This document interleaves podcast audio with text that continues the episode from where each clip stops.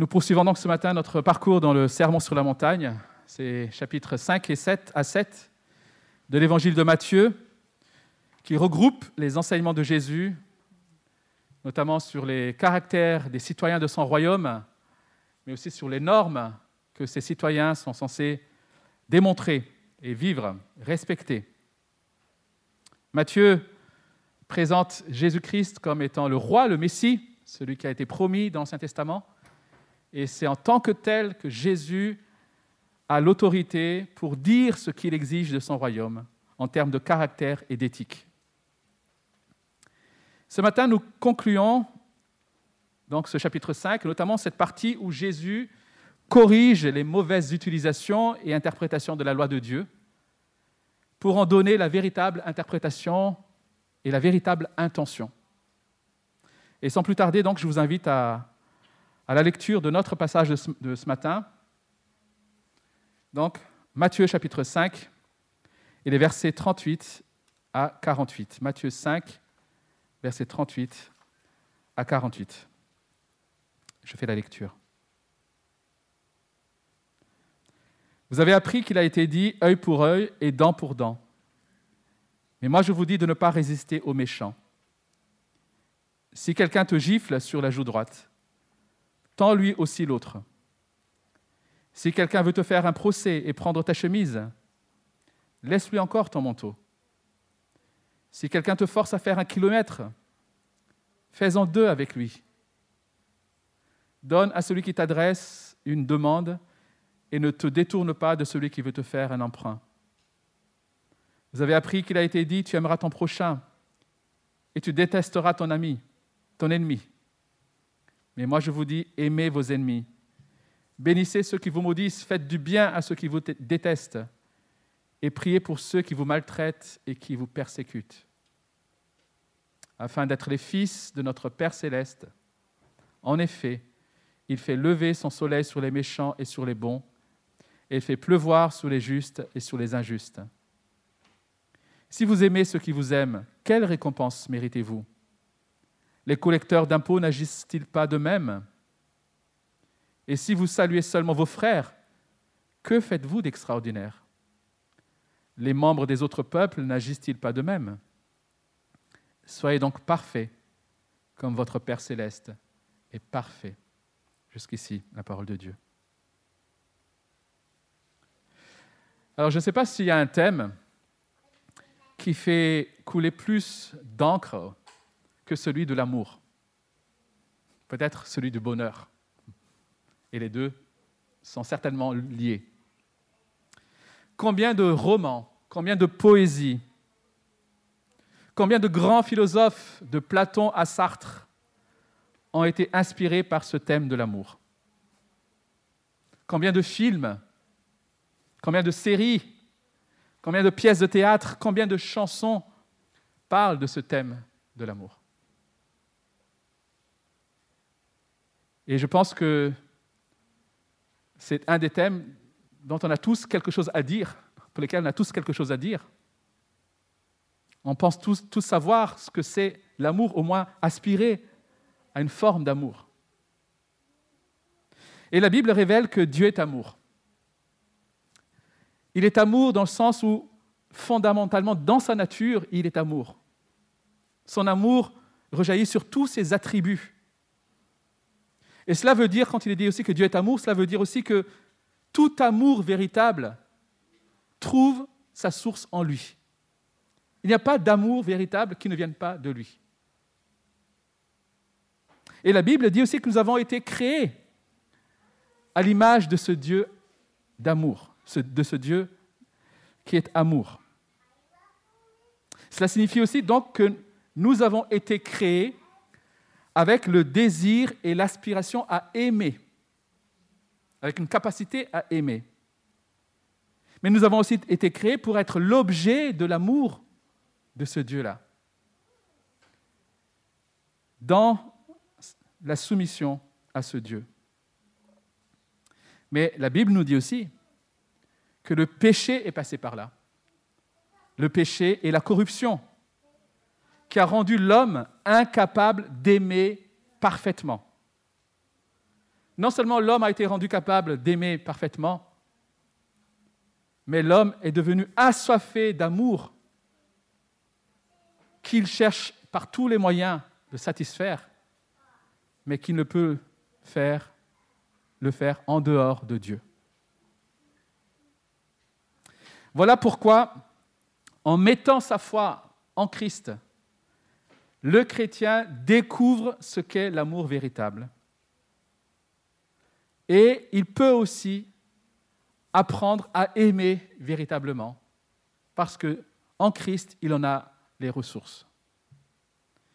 Et dans les textes que nous étudions ce matin, Jésus nous enseigne que l'amour que le chrétien doit manifester, c'est un amour qui ne se contente pas de ne pas se venger, mais c'est un amour qui va chercher activement le bien de l'autre, même de son ennemi.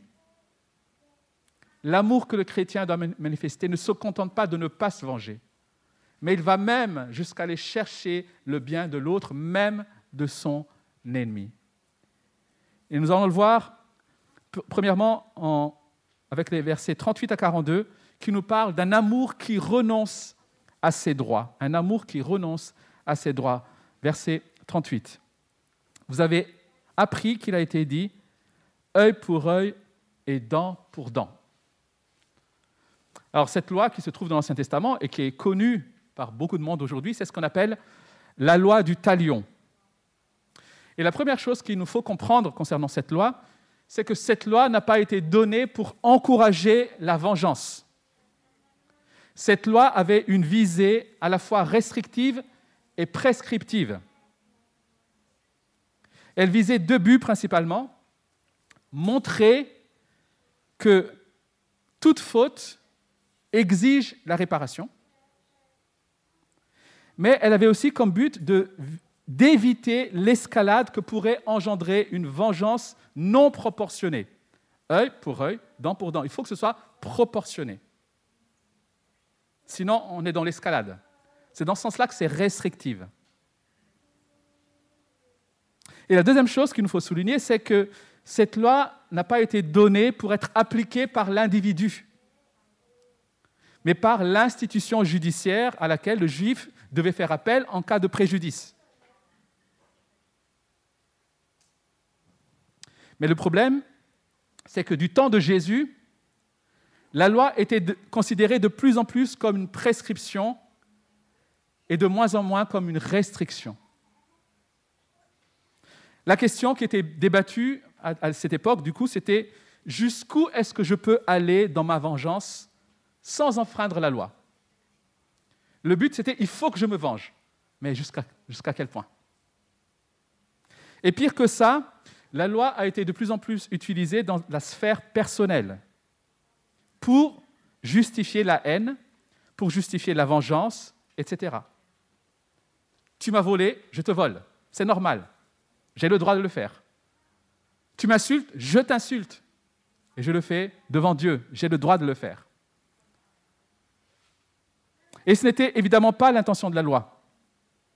Et Jésus va l'affirmer avec autorité au verset 39. Mais moi, je vous dis de ne pas résister aux méchants.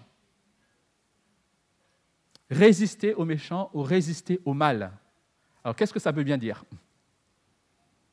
On raconte que le réformateur Martin Luther, euh,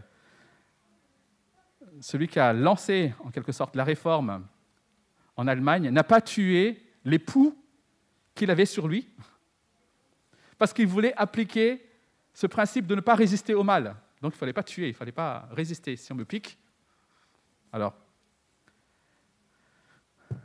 est-ce que ça veut dire cela? Léon Tolstoï, l'écrivain russe, qui a écrit entre autres, entre autres le, la Guerre épée, sur la base de cet enseignement de Jésus, a par exemple, lui, rejeté l'État parce qu'il considérait que l'État reposait sur la force. Et avec l'État, en fait, Tolstoï a rejeté toutes les institutions qui ont dérivé, à savoir euh, la police, les cours de justice, etc.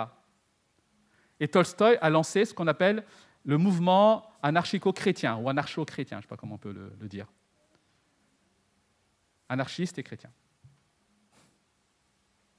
Si on prend uniquement cette phrase, en effet, nous pourrions débattre longtemps sur le sens de résister aux méchants. Et voilà, Jésus, lui, va donner quatre illustrations ou quatre applications de ce principe pour préciser davantage sa pensée. Et je vous propose de voir ces quatre illustrations. La première, verset 39b, si quelqu'un te frappe sur la joue droite, tends-lui aussi l'autre. Ou si quelqu'un te donne une gifle sur la joue droite, tends-lui aussi l'autre. Là encore, c'est important de comprendre ce que Jésus a en vue ici. Nous pourrions penser qu'il s'agit ici d'une agression principalement physique, alors que probablement Jésus parle ici d'une insulte personnelle. Pourquoi je dis ça? Et pourquoi beaucoup de commentateurs le pensent? Parce qu'il est question ici d'une gifle sur la joue droite. Or, la plupart des gens sont droitiers. Essayez de, gifler sur la joue droite. Comment vous allez faire? En fait, on peut le faire qu'en giflant du dos de la main. Donc, il s'agit ici d'une gifle du dos de la main, ce qui veut dire que c'était une insulte, une atteinte dégradante et insultante à la dignité et à l'honneur de celui qui en est victime. La Mishnah, donc, qui est le, livre qui contenait les enseignements euh, du judaïsme, avait prévu justement une peine pour ce genre d'insulte. Et la peine qui était prévue par la Mishnah, figurez-vous, était deux fois supérieure à une peine requise pour une agression physique. C'est pour vous montrer à quel point cette gifle était dégradant pour celui qu'il recevait.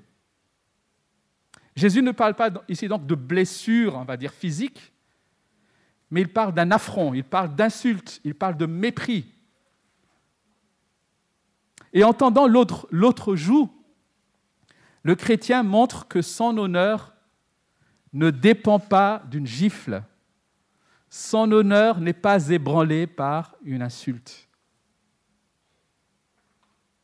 Le chrétien est suffisamment sûr de son identité, qui repose sur Christ, pour ne pas être ébranlé par ce genre de comportement.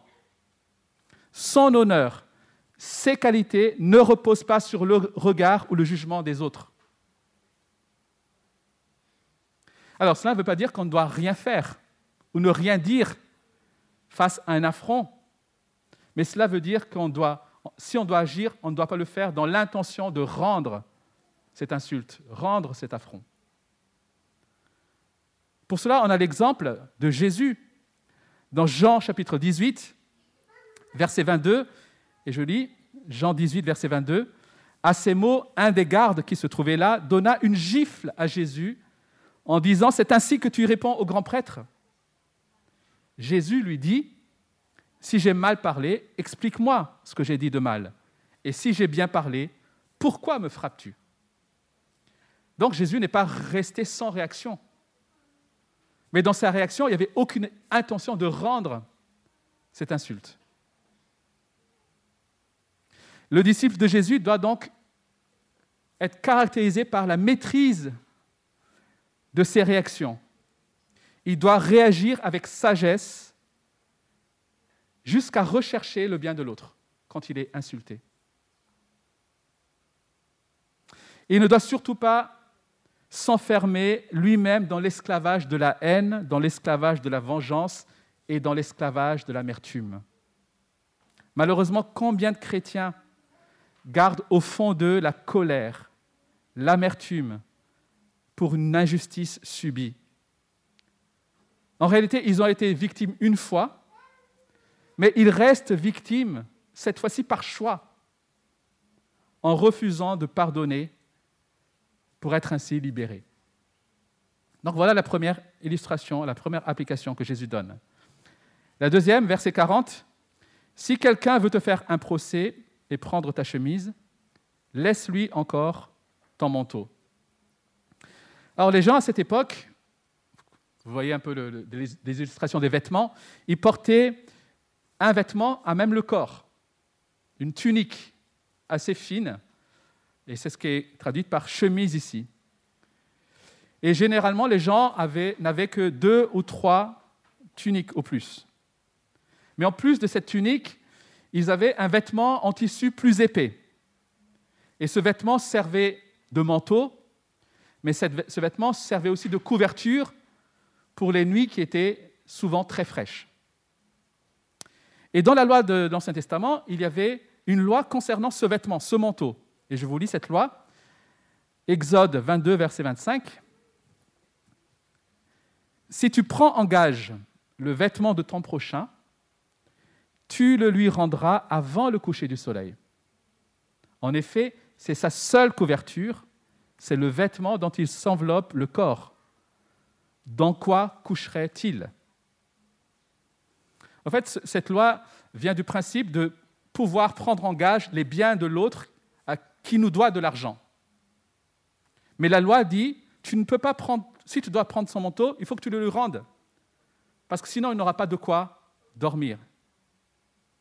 Donc le manteau dans la loi de Moïse était un bien, ce qu'on appelle un bien inaliénable, qu'on ne peut pas ôter à l'autre. Quelle que soit la dette, le manteau ne pouvait pas être confisqué pour rembourser cette dette. Du coup, ce que Jésus montre ici, c'est que même lorsque la loi nous protège, il peut être nécessaire de renoncer à ses droits. Même si la loi te dit que la personne ne peut pas t'enlever ton manteau, ben tu, peux parfois renoncer à ces droits-là pour le bien de l'autre. Le citoyen du royaume des cieux doit donc se préparer à renoncer à ses droits, à renoncer à ce qui serait légitime lorsque cela est nécessaire. Donc, le, chrétien ne doit pas avoir comme refrain Oui, mais j'ai le droit de. Qu'est-ce qui est bien pour l'autre? Et c'est ce que Paul dit en écrivant notamment aux chrétiens de Corinthe, dont certains traînaient d'autres en justice. Voici ce qu'il dit, 1 Corinthiens chapitre 6, verset 7. C'est déjà pour vous un échec complet que d'avoir des procès les uns avec les autres. Pourquoi ne supportez-vous pas plutôt une injustice? Pourquoi ne vous laissez-vous pas plutôt dépouiller? Donc ici, on voit que l'apôtre Paul applique cet enseignement de Jésus. Renonce, même si c'est légitime, pour le bien de l'autre et pour la gloire de Dieu. Et nous voulons nous rappeler, chers amis, qu'en tant que chrétiens, nous suivons un roi qui a renoncé à ses droits, et on l'a vu, en début de culte, par amour pour nous. Troisième illustration, verset 41, si quelqu'un te force à faire un kilomètre, fais-en deux avec lui. Alors le verbe forcer dans nos traductions pourrait laisser supposer qu'il s'agit ici de quelque chose d'injuste. Alors que ce dont il est question ici, c'était de la possibilité que les soldats ou les fonctionnaires romains de cette époque avaient de réquisitionner l'aide de n'importe quel homme pour lui porter ses bagages, et ce sur une distance d'environ un kilomètre et demi. Donc le droit prévoyait accorder la possibilité aux, soldats romains et aux fonctionnaires romains de réquisitionner une personne pour lui porter ses bagages pendant une certaine distance. C'est de cette manière que Simon de, Simon de Cyrène, selon le récit de Marc, a été réquisitionné pour porter la croix de Jésus. Donc c'était une loi qui le permettait. Alors ici, du coup, ce que Jésus dit, c'est qu'au bout de la distance requise, le chrétien, le citoyen du royaume, est libre soit de repartir parce qu'il a accompli son devoir, ou alors de demander aux Romains, voulez-vous que je continue encore deux kilomètres avec vous?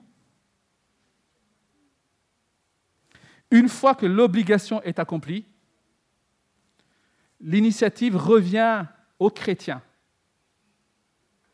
cette fois-ci, d'agir non sous la contrainte, mais d'agir par grâce.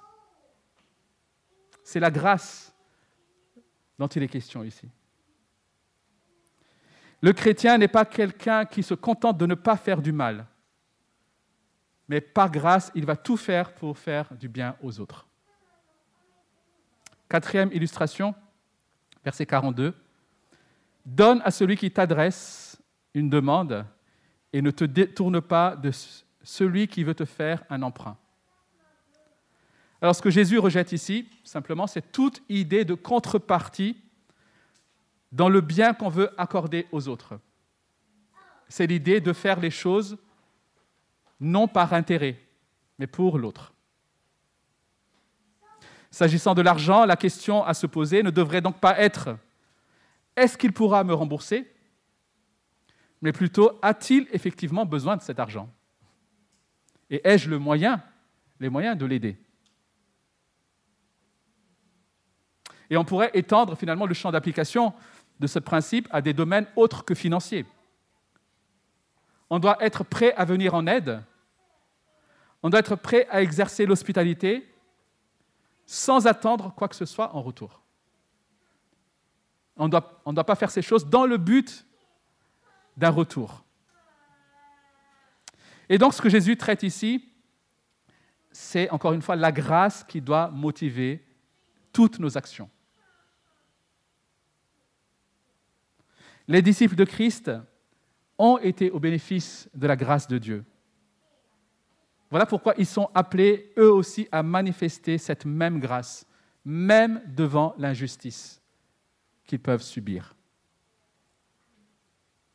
Alors nous comprenons donc un peu mieux, grâce à ces illustrations, que résister au mal ou résister au méchant, c'est accepter de renoncer à ses droits pour ne pas faire ce que ce mal est censé naturellement produire. Donc le but, c'est ne pas faire ce que ce mal est censé naturellement produire. C'est ça, résister. Parce que tout mal, toute injustice est censé produire naturellement une autre injustice, un autre mal, la vengeance. Résister au mal, c'est ne pas laisser ce mal produire ce qu'il est censé produire. À savoir la colère, la vengeance, etc. Et pour cela, il faut accepter de renoncer à ses droits. Et dans la suite du texte, Jésus va aller plus loin en montrant que l'amour ne se contente pas simplement de ne pas se venger, mais va chercher activement le bien de l'autre, même de son ennemi. Verset 43 à 44. Verset 43, vous avez appris qu'il a été dit, tu aimeras ton prochain et tu détesteras ton ami. Là encore une fois, la loi a été détournée. De la manière dont la loi est exprimée ici, il y a à la fois une omission et un ajout. Une omission parce que dans la loi, il est dit tu aimeras ton prochain comme toi-même. Mais ce n'est pas cité ici.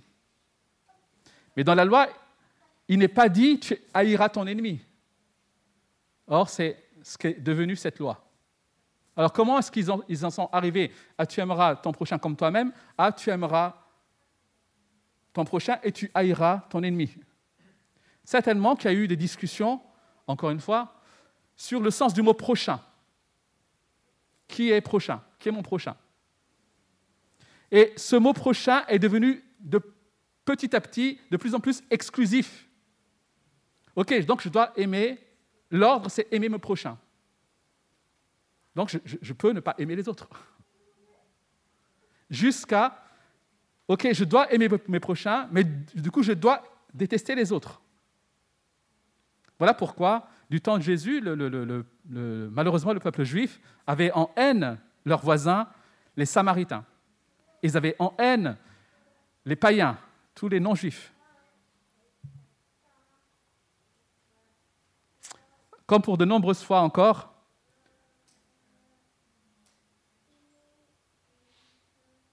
Jésus va corriger cela au verset 44. Mais moi je vous dis, aimez vos ennemis, Bénissez ceux qui vous maudissent, faites du bien à ceux qui vous détestent, et priez pour ceux qui vous maltraitent et qui vous persécutent. Jésus utilise ici la pédagogie de la répétition. Il va utiliser quatre phrases ou quatre impératifs qui sont finalement assez proches, assez similaires, mais à chaque fois avec une petite nuance. Aimez vos ennemis.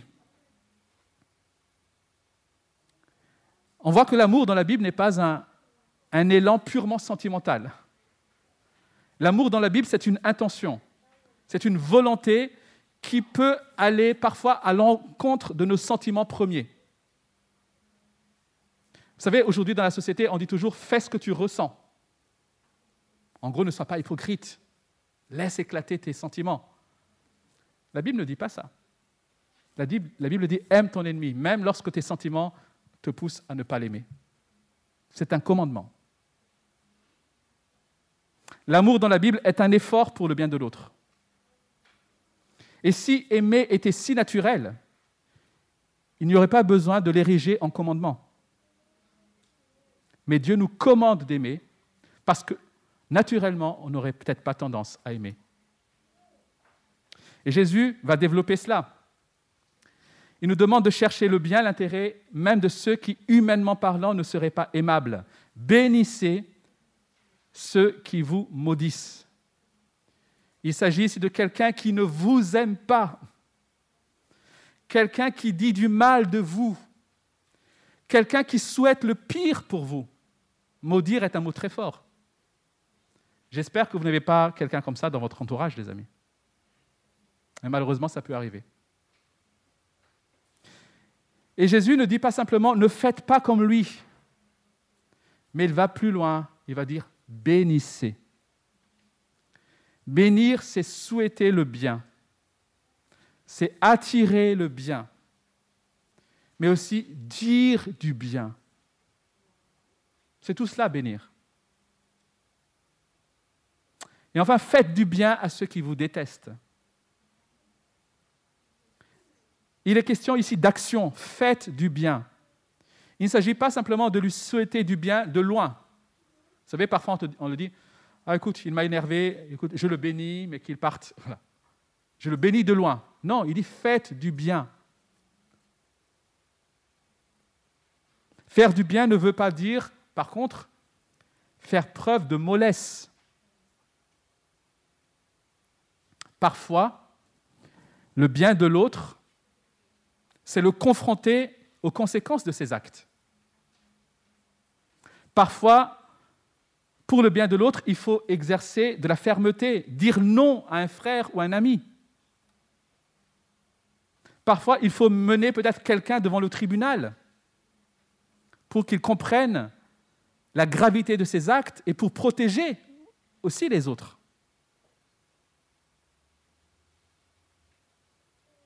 Donc, faire du bien n'est pas forcément faire preuve de mollesse.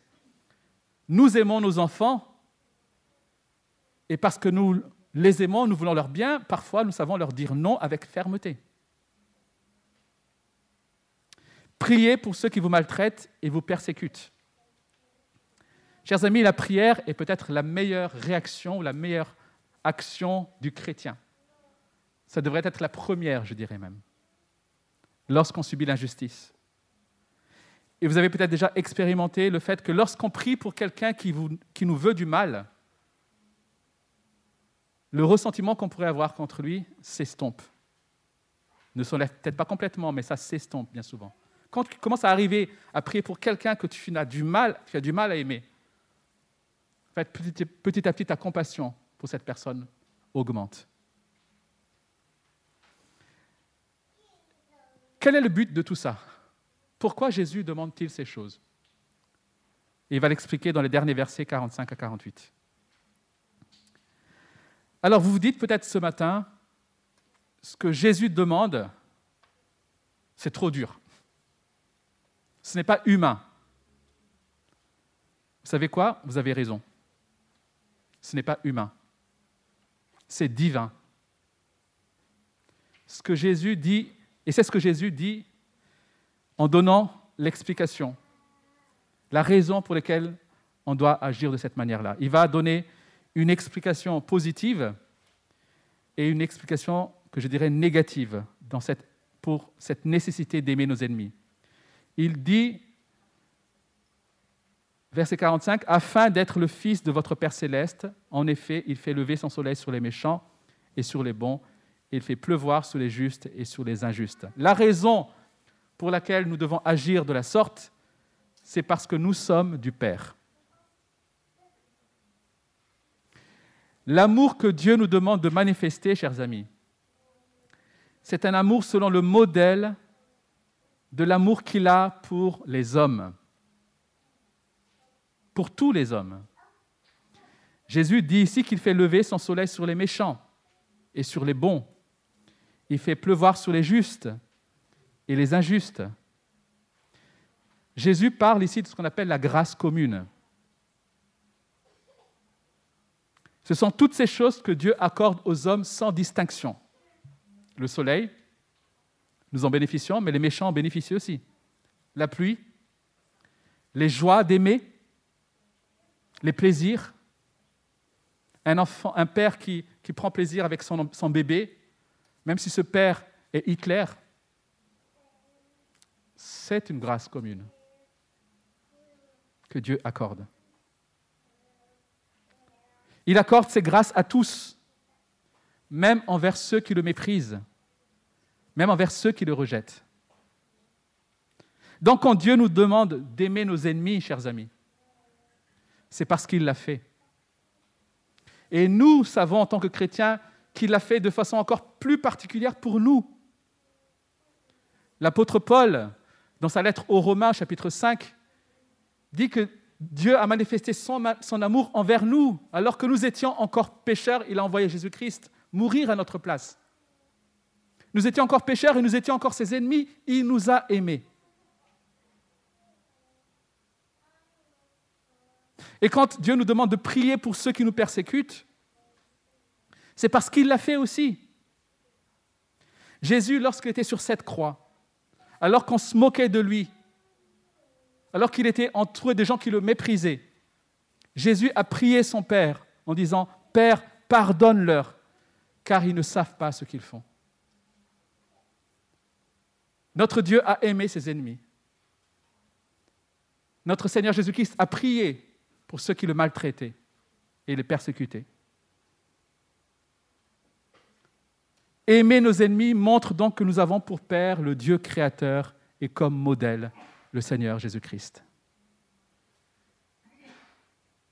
Aimer comme Dieu aime, chers amis, attention, ne fait pas de nous des enfants de Dieu. Ce n'est pas parce que nous aimons que nous devenons enfants de Dieu. Mais aimer comme le Père aime démontre que nous sommes enfants de Dieu. La deuxième explication, je finis avec ça, que Jésus donne pour nous motiver à agir de la sorte, c'est parce que nous devons nous distinguer de ceux qui ne connaissent pas Dieu. C'est ce qu'il développe dans les versets 46 à 48. Si vous aimez ceux qui vous aiment, quelle récompense méritez-vous? Les collecteurs d'impôts n'agissent-ils pas de même Si vous saluez seulement vos frères, que faites-vous d'extraordinaire? Les membres des autres peuples n'agissent-ils pas de même En prenant l'exemple du collecteur d'impôts, Jésus n'a pas laisser ses auteurs indifférents. À cette époque, le collecteur d'impôts, chers amis, c'était le pire des hommes. C'était le plus détestable. C'était le voleur, c'était le lâche, c'était le collabo. C'est ça un collecteur d'impôts. Alors, un païen, quelqu'un d'un autre peuple, là encore, c'était pire. Et Jésus dit ici que ces gens-là sont capables d'aimer. Ils sont capables d'aimer leur famille, ils sont capables d'aimer leurs amis. Cet amour-là, qui consiste à aimer ses proches, cet amour n'a rien d'extraordinaire. Or, l'amour de Christ, l'amour que nous devons imiter, chers amis, c'est un amour révolutionnaire. C'est un amour extraordinaire. C'est un, amour, un amour que ce monde ne connaît pas. C'est un amour à contre-courant. C'est un amour qui ne peut pas être expliqué en des termes humains, parce que ça n'a aucun sens. Et si Dieu nous demande de nous distinguer, justement, c'est parce que Dieu veut toucher ceux qui nous entourent. Dieu veut manifester cet amour à ceux qui nous entourent.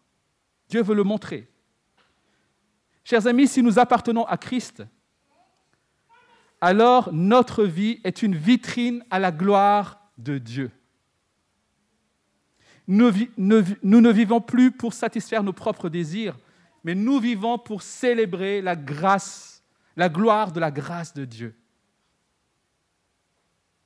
Prenons donc cette parole au sérieux. Entrons dans une vie radicale, dans une vie consacrée, car c'est de cette manière que Dieu veut toucher ceux qui nous entourent. C'est de cette façon que nous serons aussi véritablement heureux en Christ. Pour conclure, je dirais que la marque du chrétien, cette marque qui le distingue de tous les autres hommes, qui démontre son attachement à Dieu, qui démontre sa soumission au règne de son Seigneur Jésus-Christ. Ce qui montre cela, chers amis, ce n'est pas son assiduité au culte le dimanche matin. Ce ne sont pas ses connaissances bibliques c'est un amour qui renonce à ses propres intérêts pour rechercher activement le bien de l'autre. Et Dieu a donné, nous a donné l'Église pour apprendre à vivre cet amour-là et pour exercer cet amour-là. Car si tu n'arrives pas à appliquer ce qui est dit ici auprès d'hommes et de femmes que Dieu a choisis, que Dieu aime et qui appartiennent au même Seigneur que toi, Comment pourrais-tu le vivre à des hommes et des femmes qui rejettent Dieu? Commence à le vivre maintenant. Les chrétiens ne sont pas des hommes et des femmes dont les actions et réactions ne seraient pas réfléchies. Elles sont motivées par le bien de l'autre et par la beauté de l'Évangile. Face à l'injustice, face au mépris de l'ennemi, la question que le chrétien devrait se poser n'est pas qu'est-ce que j'ai le droit de faire, mais plutôt qu'est-ce qui serait le mieux pour l'autre? Et qu'est-ce qui serait le mieux pour la gloire de Dieu? Que Dieu nous donne la grâce de pouvoir vivre cette puissance libératrice du pardon et de pouvoir à notre tour répandre la grâce sur ceux qui nous entourent afin qu'à leur tour, ils glorifient notre Père qui est dans les cieux. Amen. Prenons encore quelques instants pour répondre à, ce, à cet enseignement. Peut-être que vous avez besoin simplement aussi de prier pour vos ennemis, justement. De demander la force à Dieu de vous donner, Demandez à Dieu de vous donner la force d'accorder le pardon. Déposez votre colère, votre amertume.